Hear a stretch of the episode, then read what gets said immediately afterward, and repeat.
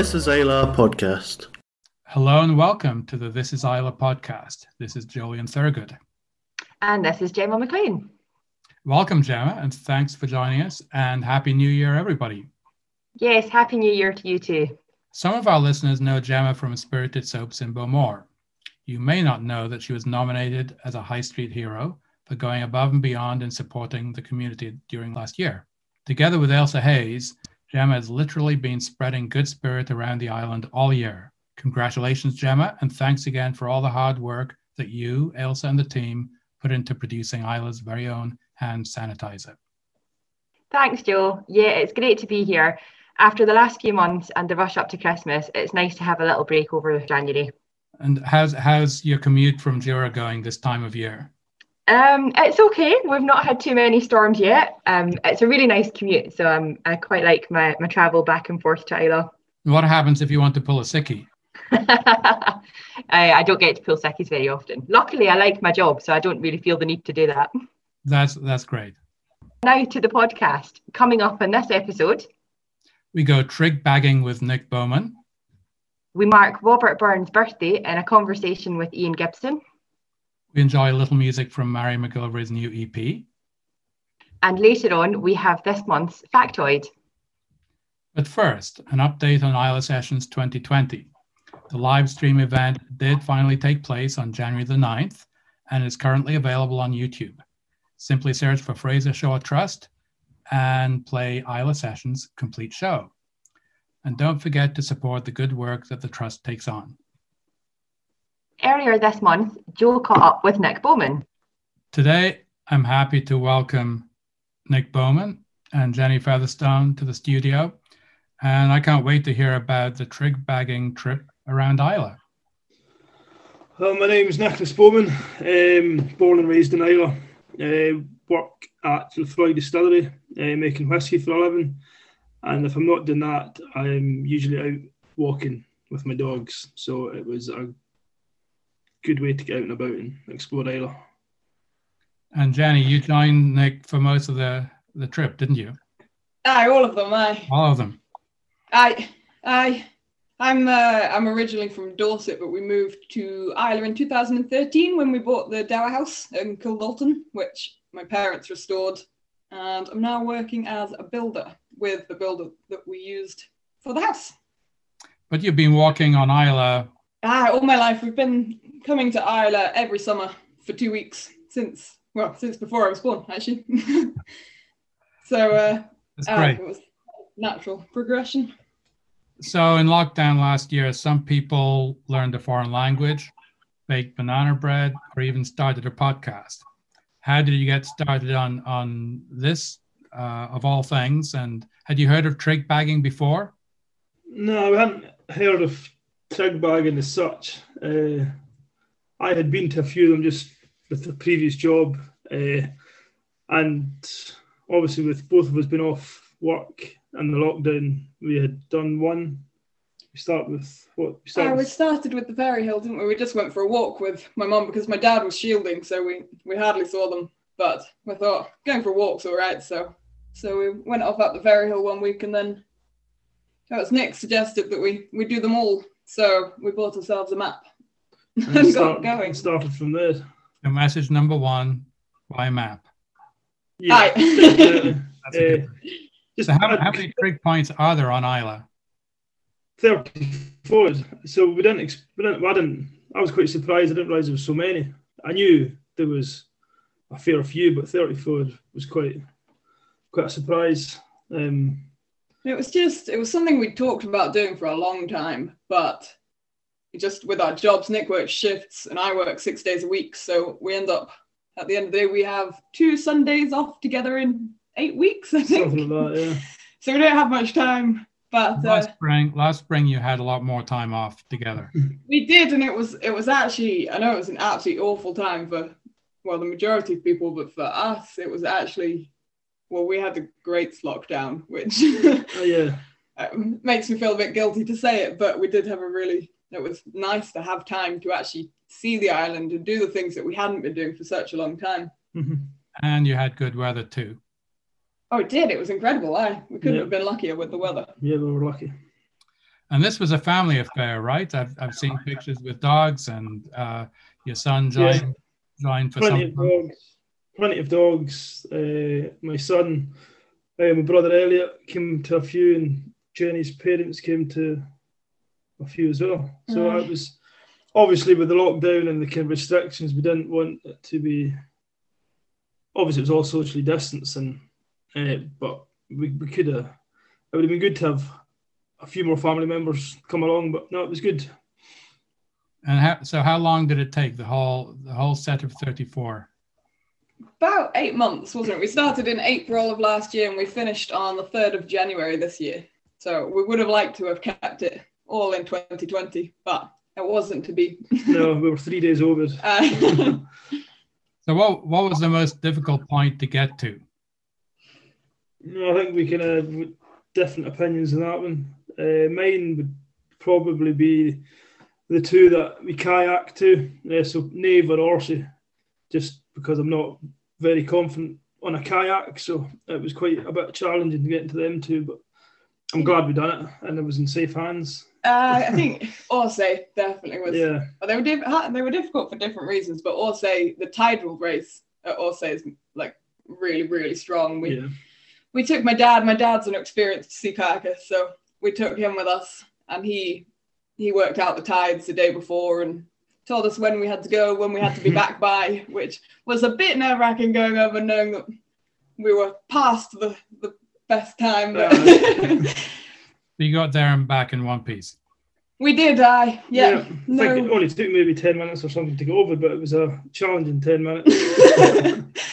And I hear when you got to Nave Island, you had lots of company there. Yeah, as I say, between seals and geese, but now the seals were phenomenal. Really, They There was hundreds and hundreds of seals. I've never seen anything like No. it. Well, uh, I've heard I've heard them from Ardnave, but I've never seen seen them. No, well, we hadn't either. You occasionally you get them on the sandbanks the, in the estuary, don't you? Mhm. But beyond that, we hadn't really seen them. But they were all just up the beaches. There was we counted 150 in one of my photos, Yeah. just in one group.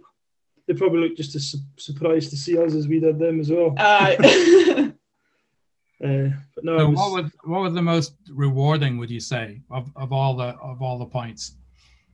um, I think Ben Vicker, yeah, but mainly because we had everyone with us. We got Oliver at Ben Vicker, which we didn't think was very likely when we started. Oliver is not a keen walker at all. And so everyone we took him to, even if it was just a five minute walk, it was mammoth task, wasn't it? but But no, and Vic had he done.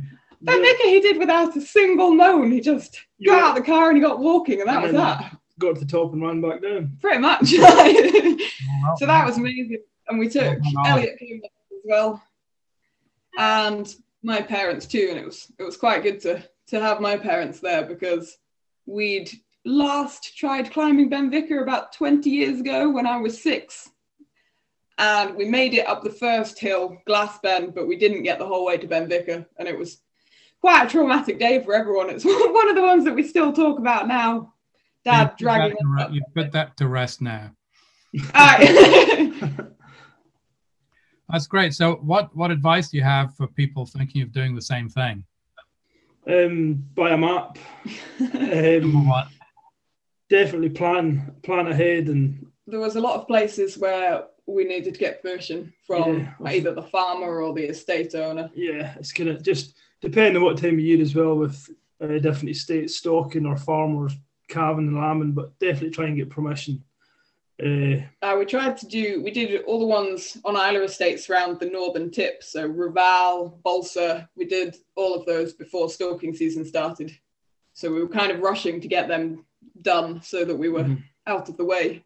but no, there was we didn't really get any trouble at all. But just it's always good just to get that permission off the landowner, just to keep in their good books as well. Uh, and the trip to Bolsa must have been quite a long one.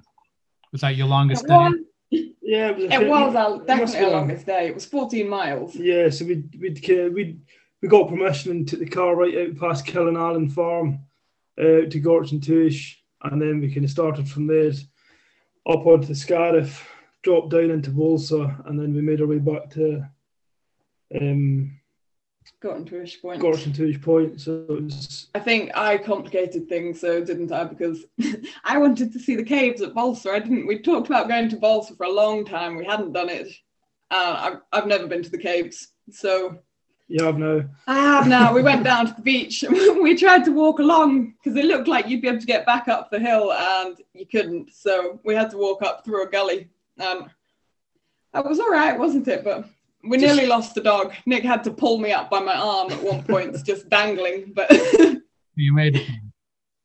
we did make it back. Yeah. Yeah. all four dogs still alive, and us. It definitely has a challenge, and a lot of folk that maybe in future want to try and do them. It's just some of the walks are pretty hard. They Yeah. are. That northern tip is. Yeah, it's it's, uh, there's not really any tracks, and it was four miles uphill up to the Scarif Mhm. do, wasn't it? yeah, Which, as it's a long way, even if you were just to do that one in a day, that's still well, that's eight miles of pretty hard walking. So it's something to be aware of, I think. yeah, And good walking gear you need. definitely. Oh yes, yeah. yeah. That's uh, So what? what also- when it comes to Christmases and birthdays, it's, uh, we're easy to buy for each other because we can just get more outdoor kit. so what? What's next for you? I, I heard rumor you were going to try Jura next. Yeah, definitely Jura. Uh, we've just got a map there today, so we've got them all pinned pinned off in the map. So, um, how many was it? 16? 16, including another one on an island. So there'll be another kayaking trip, which uh, Yeah, Nick's thrilled about. just a small island off of Craighouse. Um, there's got one on it. So, no, they're they're they're well spread out. So we'll be we'll be camping over in Jura. Um, I was going to say it sounds like you'll have some overnight trips there. Ah, there's a lot. I think there's seven or eight on the just on the north end, pretty much beyond the road. So there'll be, well, I would think a couple yeah. at least camping trips. But it'll be really good because I mean you don't really see. We go to Jura for the day or for a night or something, and you see part of it, but you don't see much. And Nick's never climbed the Paps either. I've never So- climbed the Paps. I've climbed most of the other hills with the deer counts. Uh, we did the deer counts once a year, but I've never been up the Paps. So No, so that's a that's one on the must do list. That's something for you to look forward to. Ho- hopefully, Yeah. some- some great weather this year as well. hopefully, Aye. Now, I noticed you support a lot of different charities over over the year. Uh, maybe you talk a little bit about Doddie Aid. yeah. Um, Doddie Aid is a charity run by uh, Doddie Weir.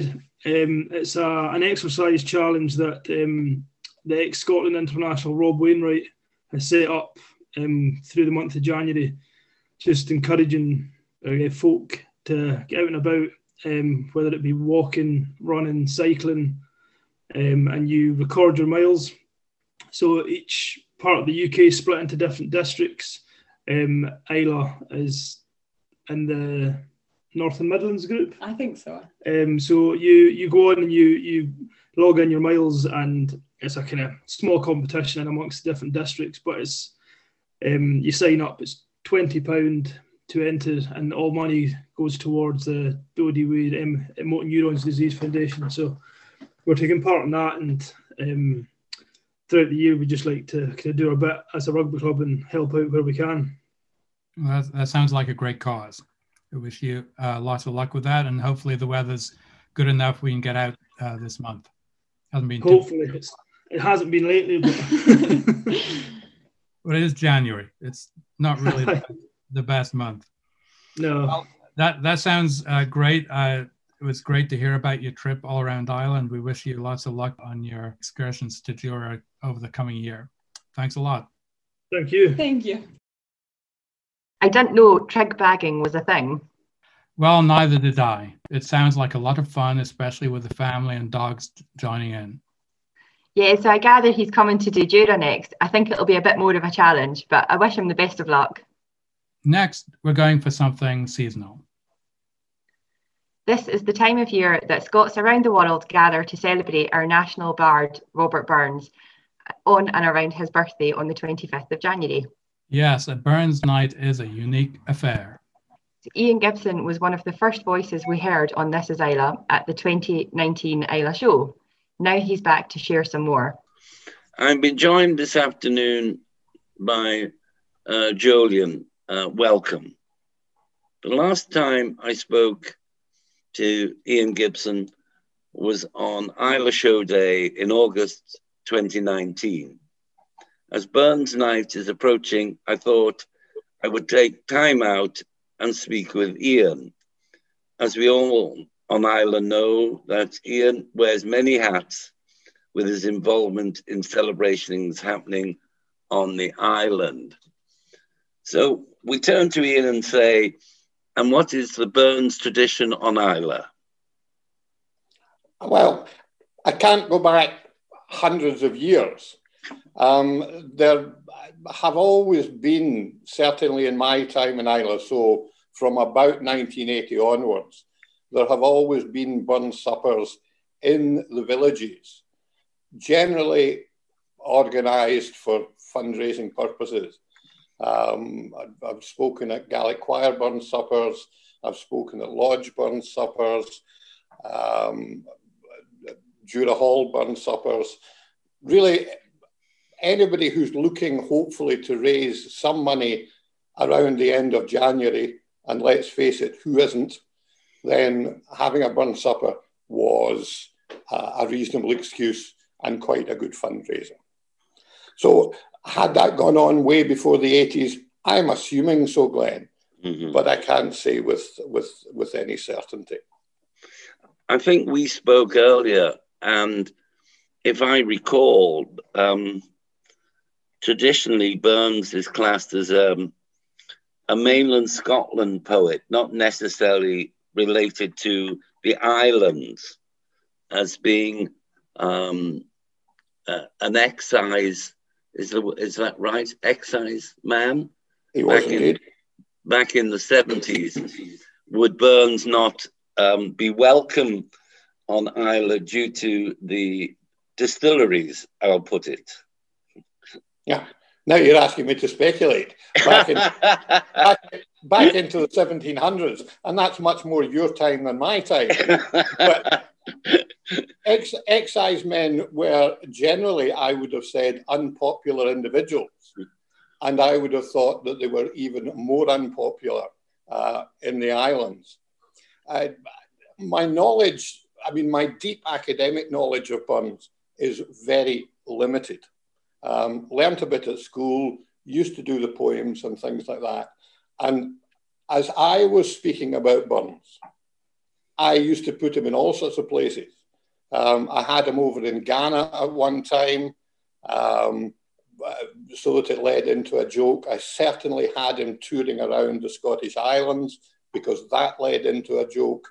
So I used to play fast and loose with where he was and what he used to do simply to fit in with whichever story I was leading up to.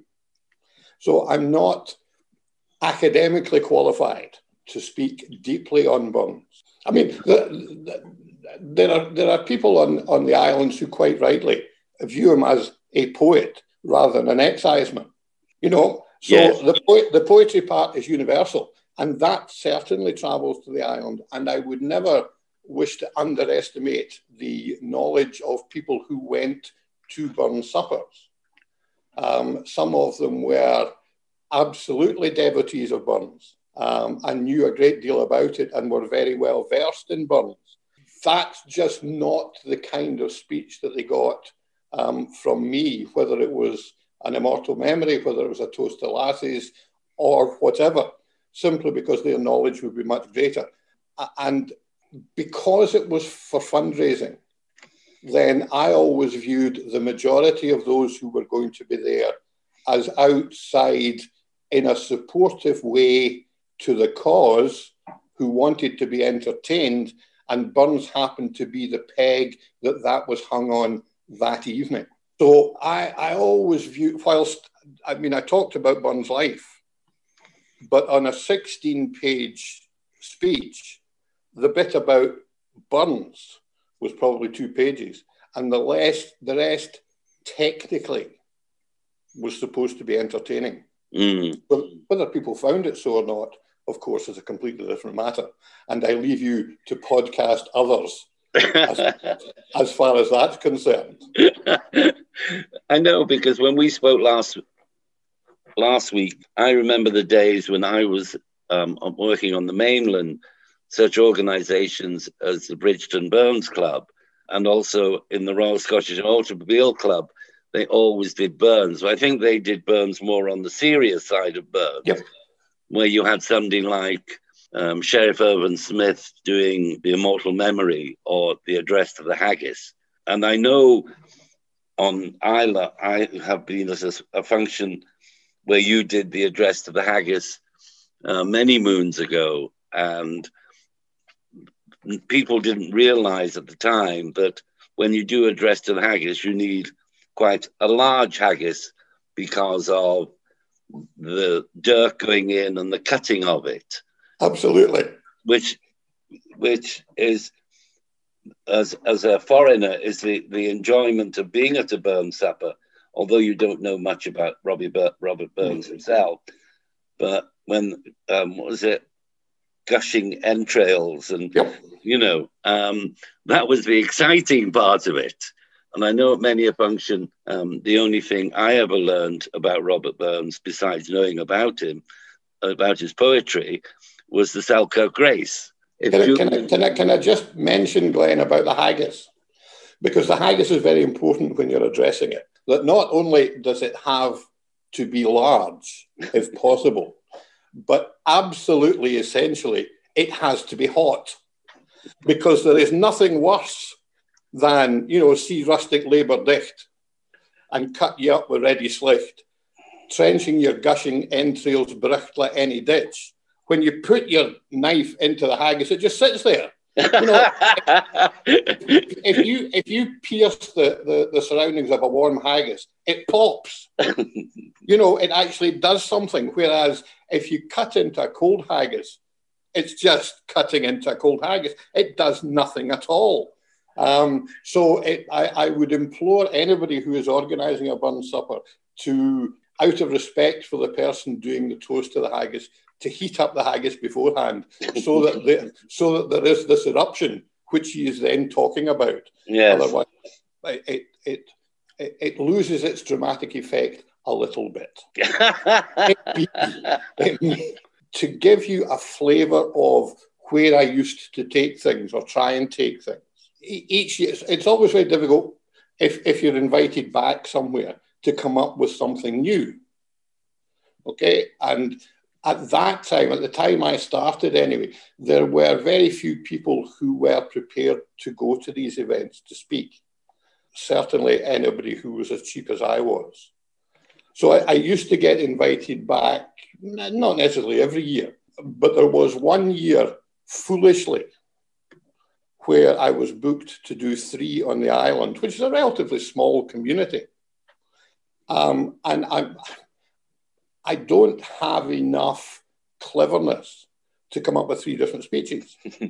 so basically, I touted the same one around to the three functions. And you can imagine my dismay when there were a goodly number of people at the second one who were at the first one. And then, even worse, at the third one, there were a reasonable representation. They were mouthing along with me, Glenn. I didn't need notes because I was I was being prompted by the people by the people who were there. And at that point, I thought this is a bit silly. You have to be a bit more careful um, what you're what you're agreeing to what you're agreeing to do. But I, used to, just to try and come up with something different. Um, I had examples from his poetry as to how Burns was a doctor. Um, I came up with examples of how his greatest love po- poems were taped, were put on cassette, okay, and were transcribed later on. Um, and, and from the text, I could make something of a case as to his most romantic songs were actually dictated while he was making love. Now, I'm not going to go into the, the, the, the ins and outs of it here, but that was kind of where I took the material. Um, and one year I um, decided that Burns would be a Kilmarnock supporter and would be the writer of the first football song.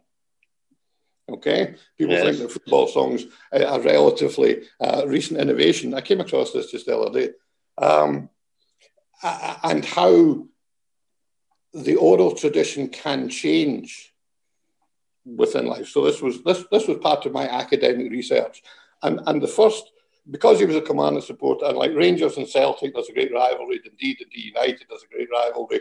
Hibs and Hearts, there's a great rivalry. The Kilmarnock rivalry is with Ayr. Okay.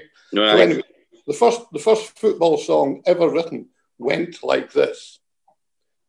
Fair for your honest sonsy face, great chieftains o' the football race, aboon them all ye tak your place, old firm Maria, weel are ye worthy o' a grace for every player.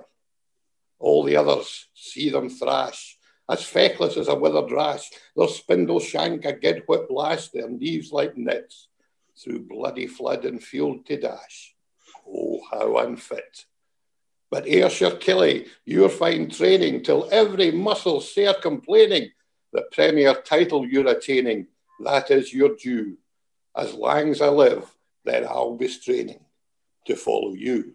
Now, that's how it was originally written, and through the years, it's been corrupted and changed and reworked, and now turns out to be the toast of the haggis that we heard earlier today.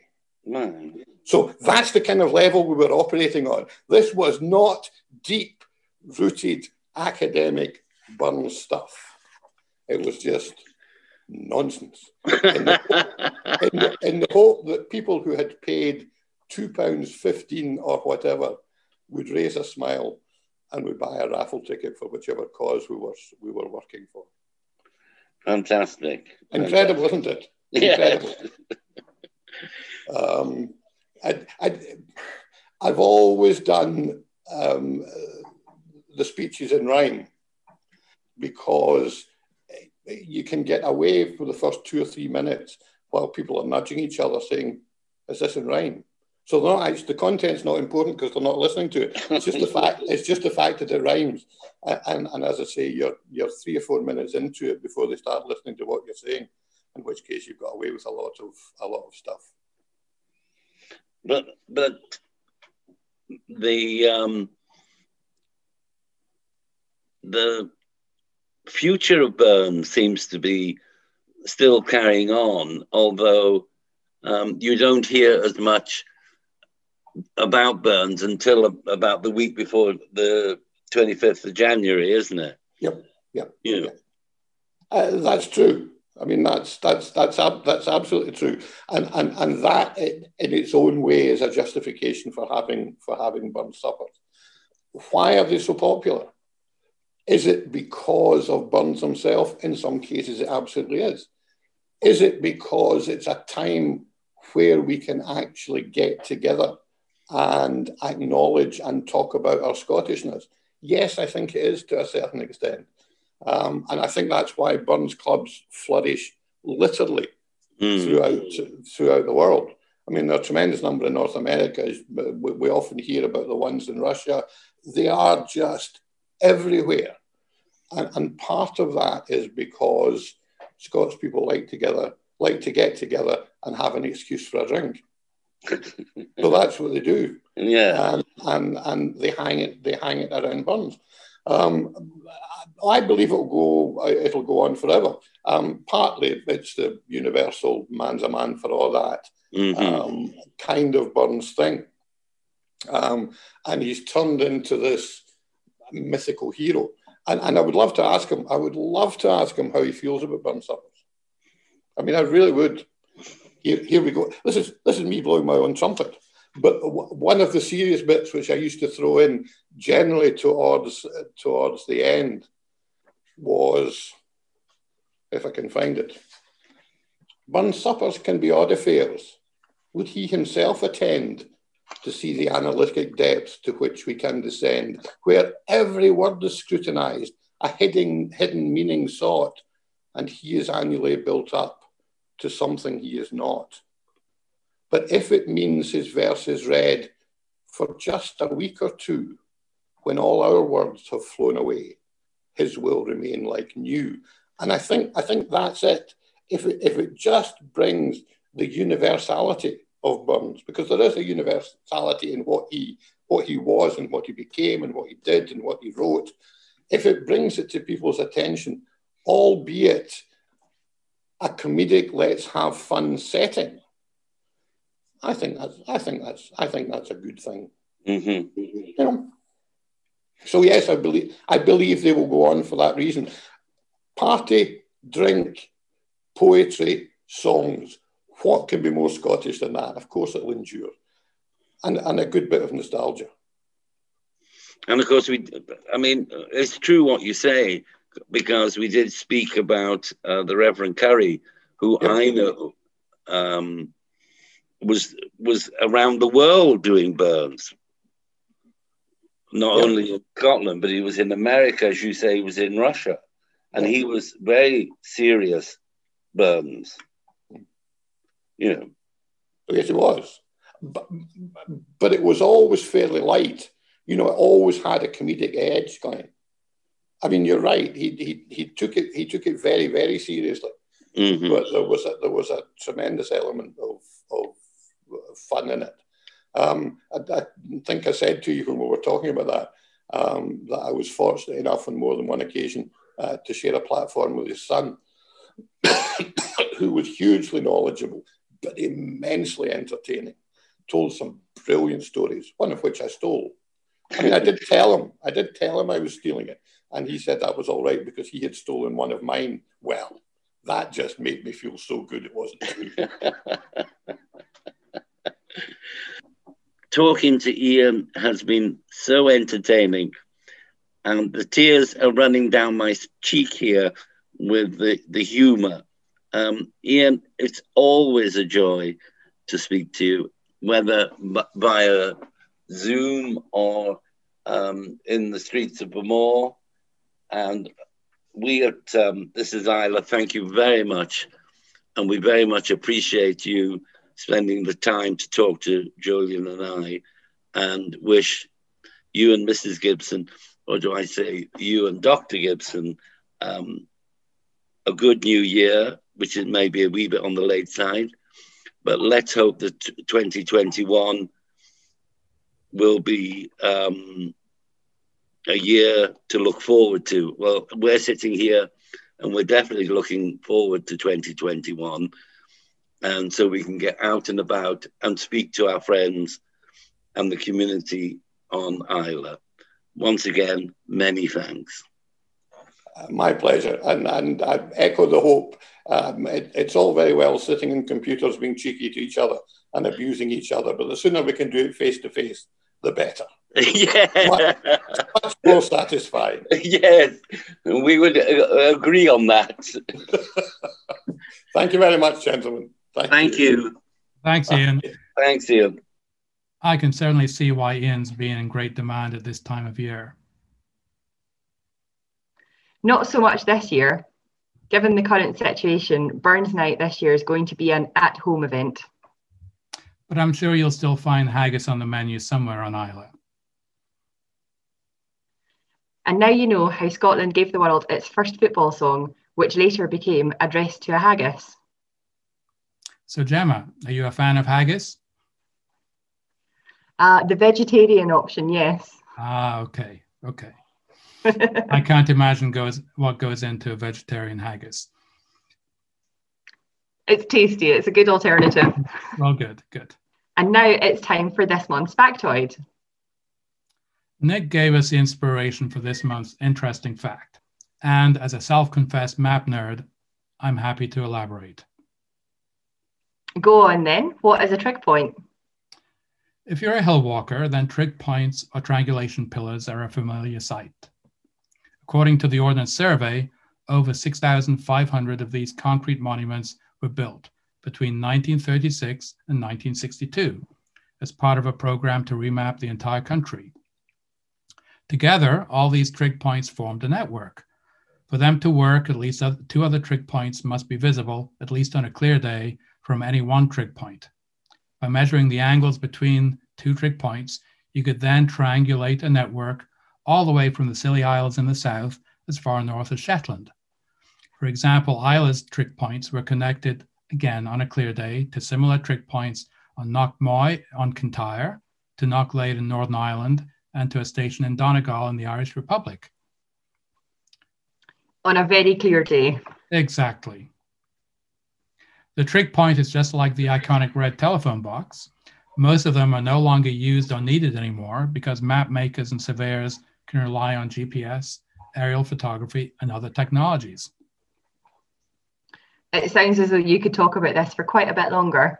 Well, yes, I admit it. Maybe in another podcast. yes, perhaps. Or maybe. Now, Islay's own Mary McGilvray is known as a fine young Gaelic singer. If you've heard her sing oh, locally, you'll have to agree that she has a beautiful voice. She has performed at various venues across the UK, and in 2020, she graduated from the Royal Conservatoire of Scotland with a first class honours in traditional music. We're lucky enough to catch up with her recently, and here she is to, to introduce one of the tracks from her brand new EP, In My Mind. So today I'm lucky enough to have in the studio with me a rising young Islay star, Mary McGilvray. And I'm going to turn it over to her to introduce herself and tell us what we're going to hear from her today. Hi, thanks for having me. Um, yeah, so I'm from Islay and I've been singing all my life because of that. And I moved to Glasgow about five years ago um, to study at the Royal Conservatoire, and I just um, graduated from there last year. And since then, I've been working on my EP in my mind. And today, you're going to hear one of the tracks from that, Tha Fadachd Orm Fhìn, which is a traditional Gaelic waulking song.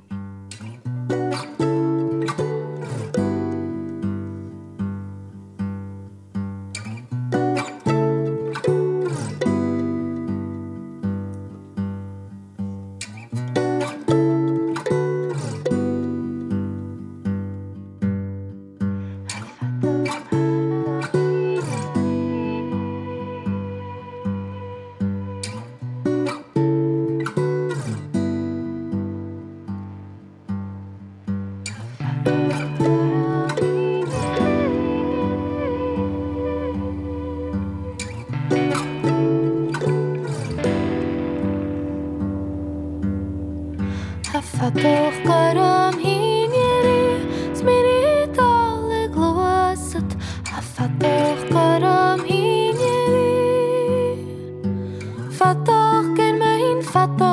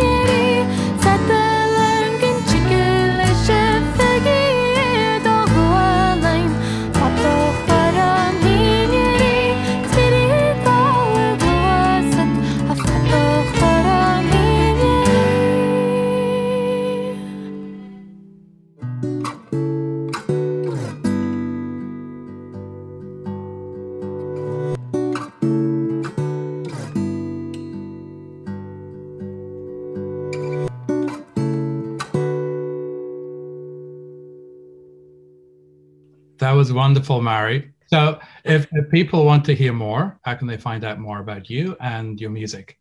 Yeah, so the best way, probably in terms of um, what's coming up and things like that, the best way is Facebook, uh, my Facebook page, which is just Mary McGilvery. Um, and also, if you want to get the, the EP, the best way to get that is on Bandcamp, but it can be physical or digital download. And I think your mother's also selling them at the Gaelic Centre, and the album, the CD, is available at Port Askaig. Yes, that's right. Um, so there's yeah a few copies over on Islay as well for sale. Well, that was that was great. Uh, it was great to to meet you, Mary, and we look forward to hearing the rest of your EP. Thank you for having me. Thank you, Mary. Wow, what a fantastic song! Mary, congratulations on its new release, and good luck. To learn more about Islay's heritage in Gaelic song and music, this is Islay is planning to bring you a conversation with Lynn McDonald in a future episode. But for now, that's all we have time for. Just before we go, a quick reminder that we are looking for your Islay and Jura stories or questions to be featured in future podcasts. You can email them to thisisisla at gmail.com. You can always follow us on social media Facebook at This Is Islay, Twitter this at This Is Islay, Instagram at This Is Islay Podcast. Thank you very much for listening, and remember to hit the like button and su- subscribe so you never miss an episode. And thanks for hosting this month, Gemma. Goodbye. Goodbye. I'm Sharon McHarry. You've been listening to This Is Islay, the people, places, events, and connections of Islay and Jura, and we invite you to join us again next time. Thank you for listening to this episode of This Is Islay podcast. Our theme song is £50 Cashback by Fraser Shaw.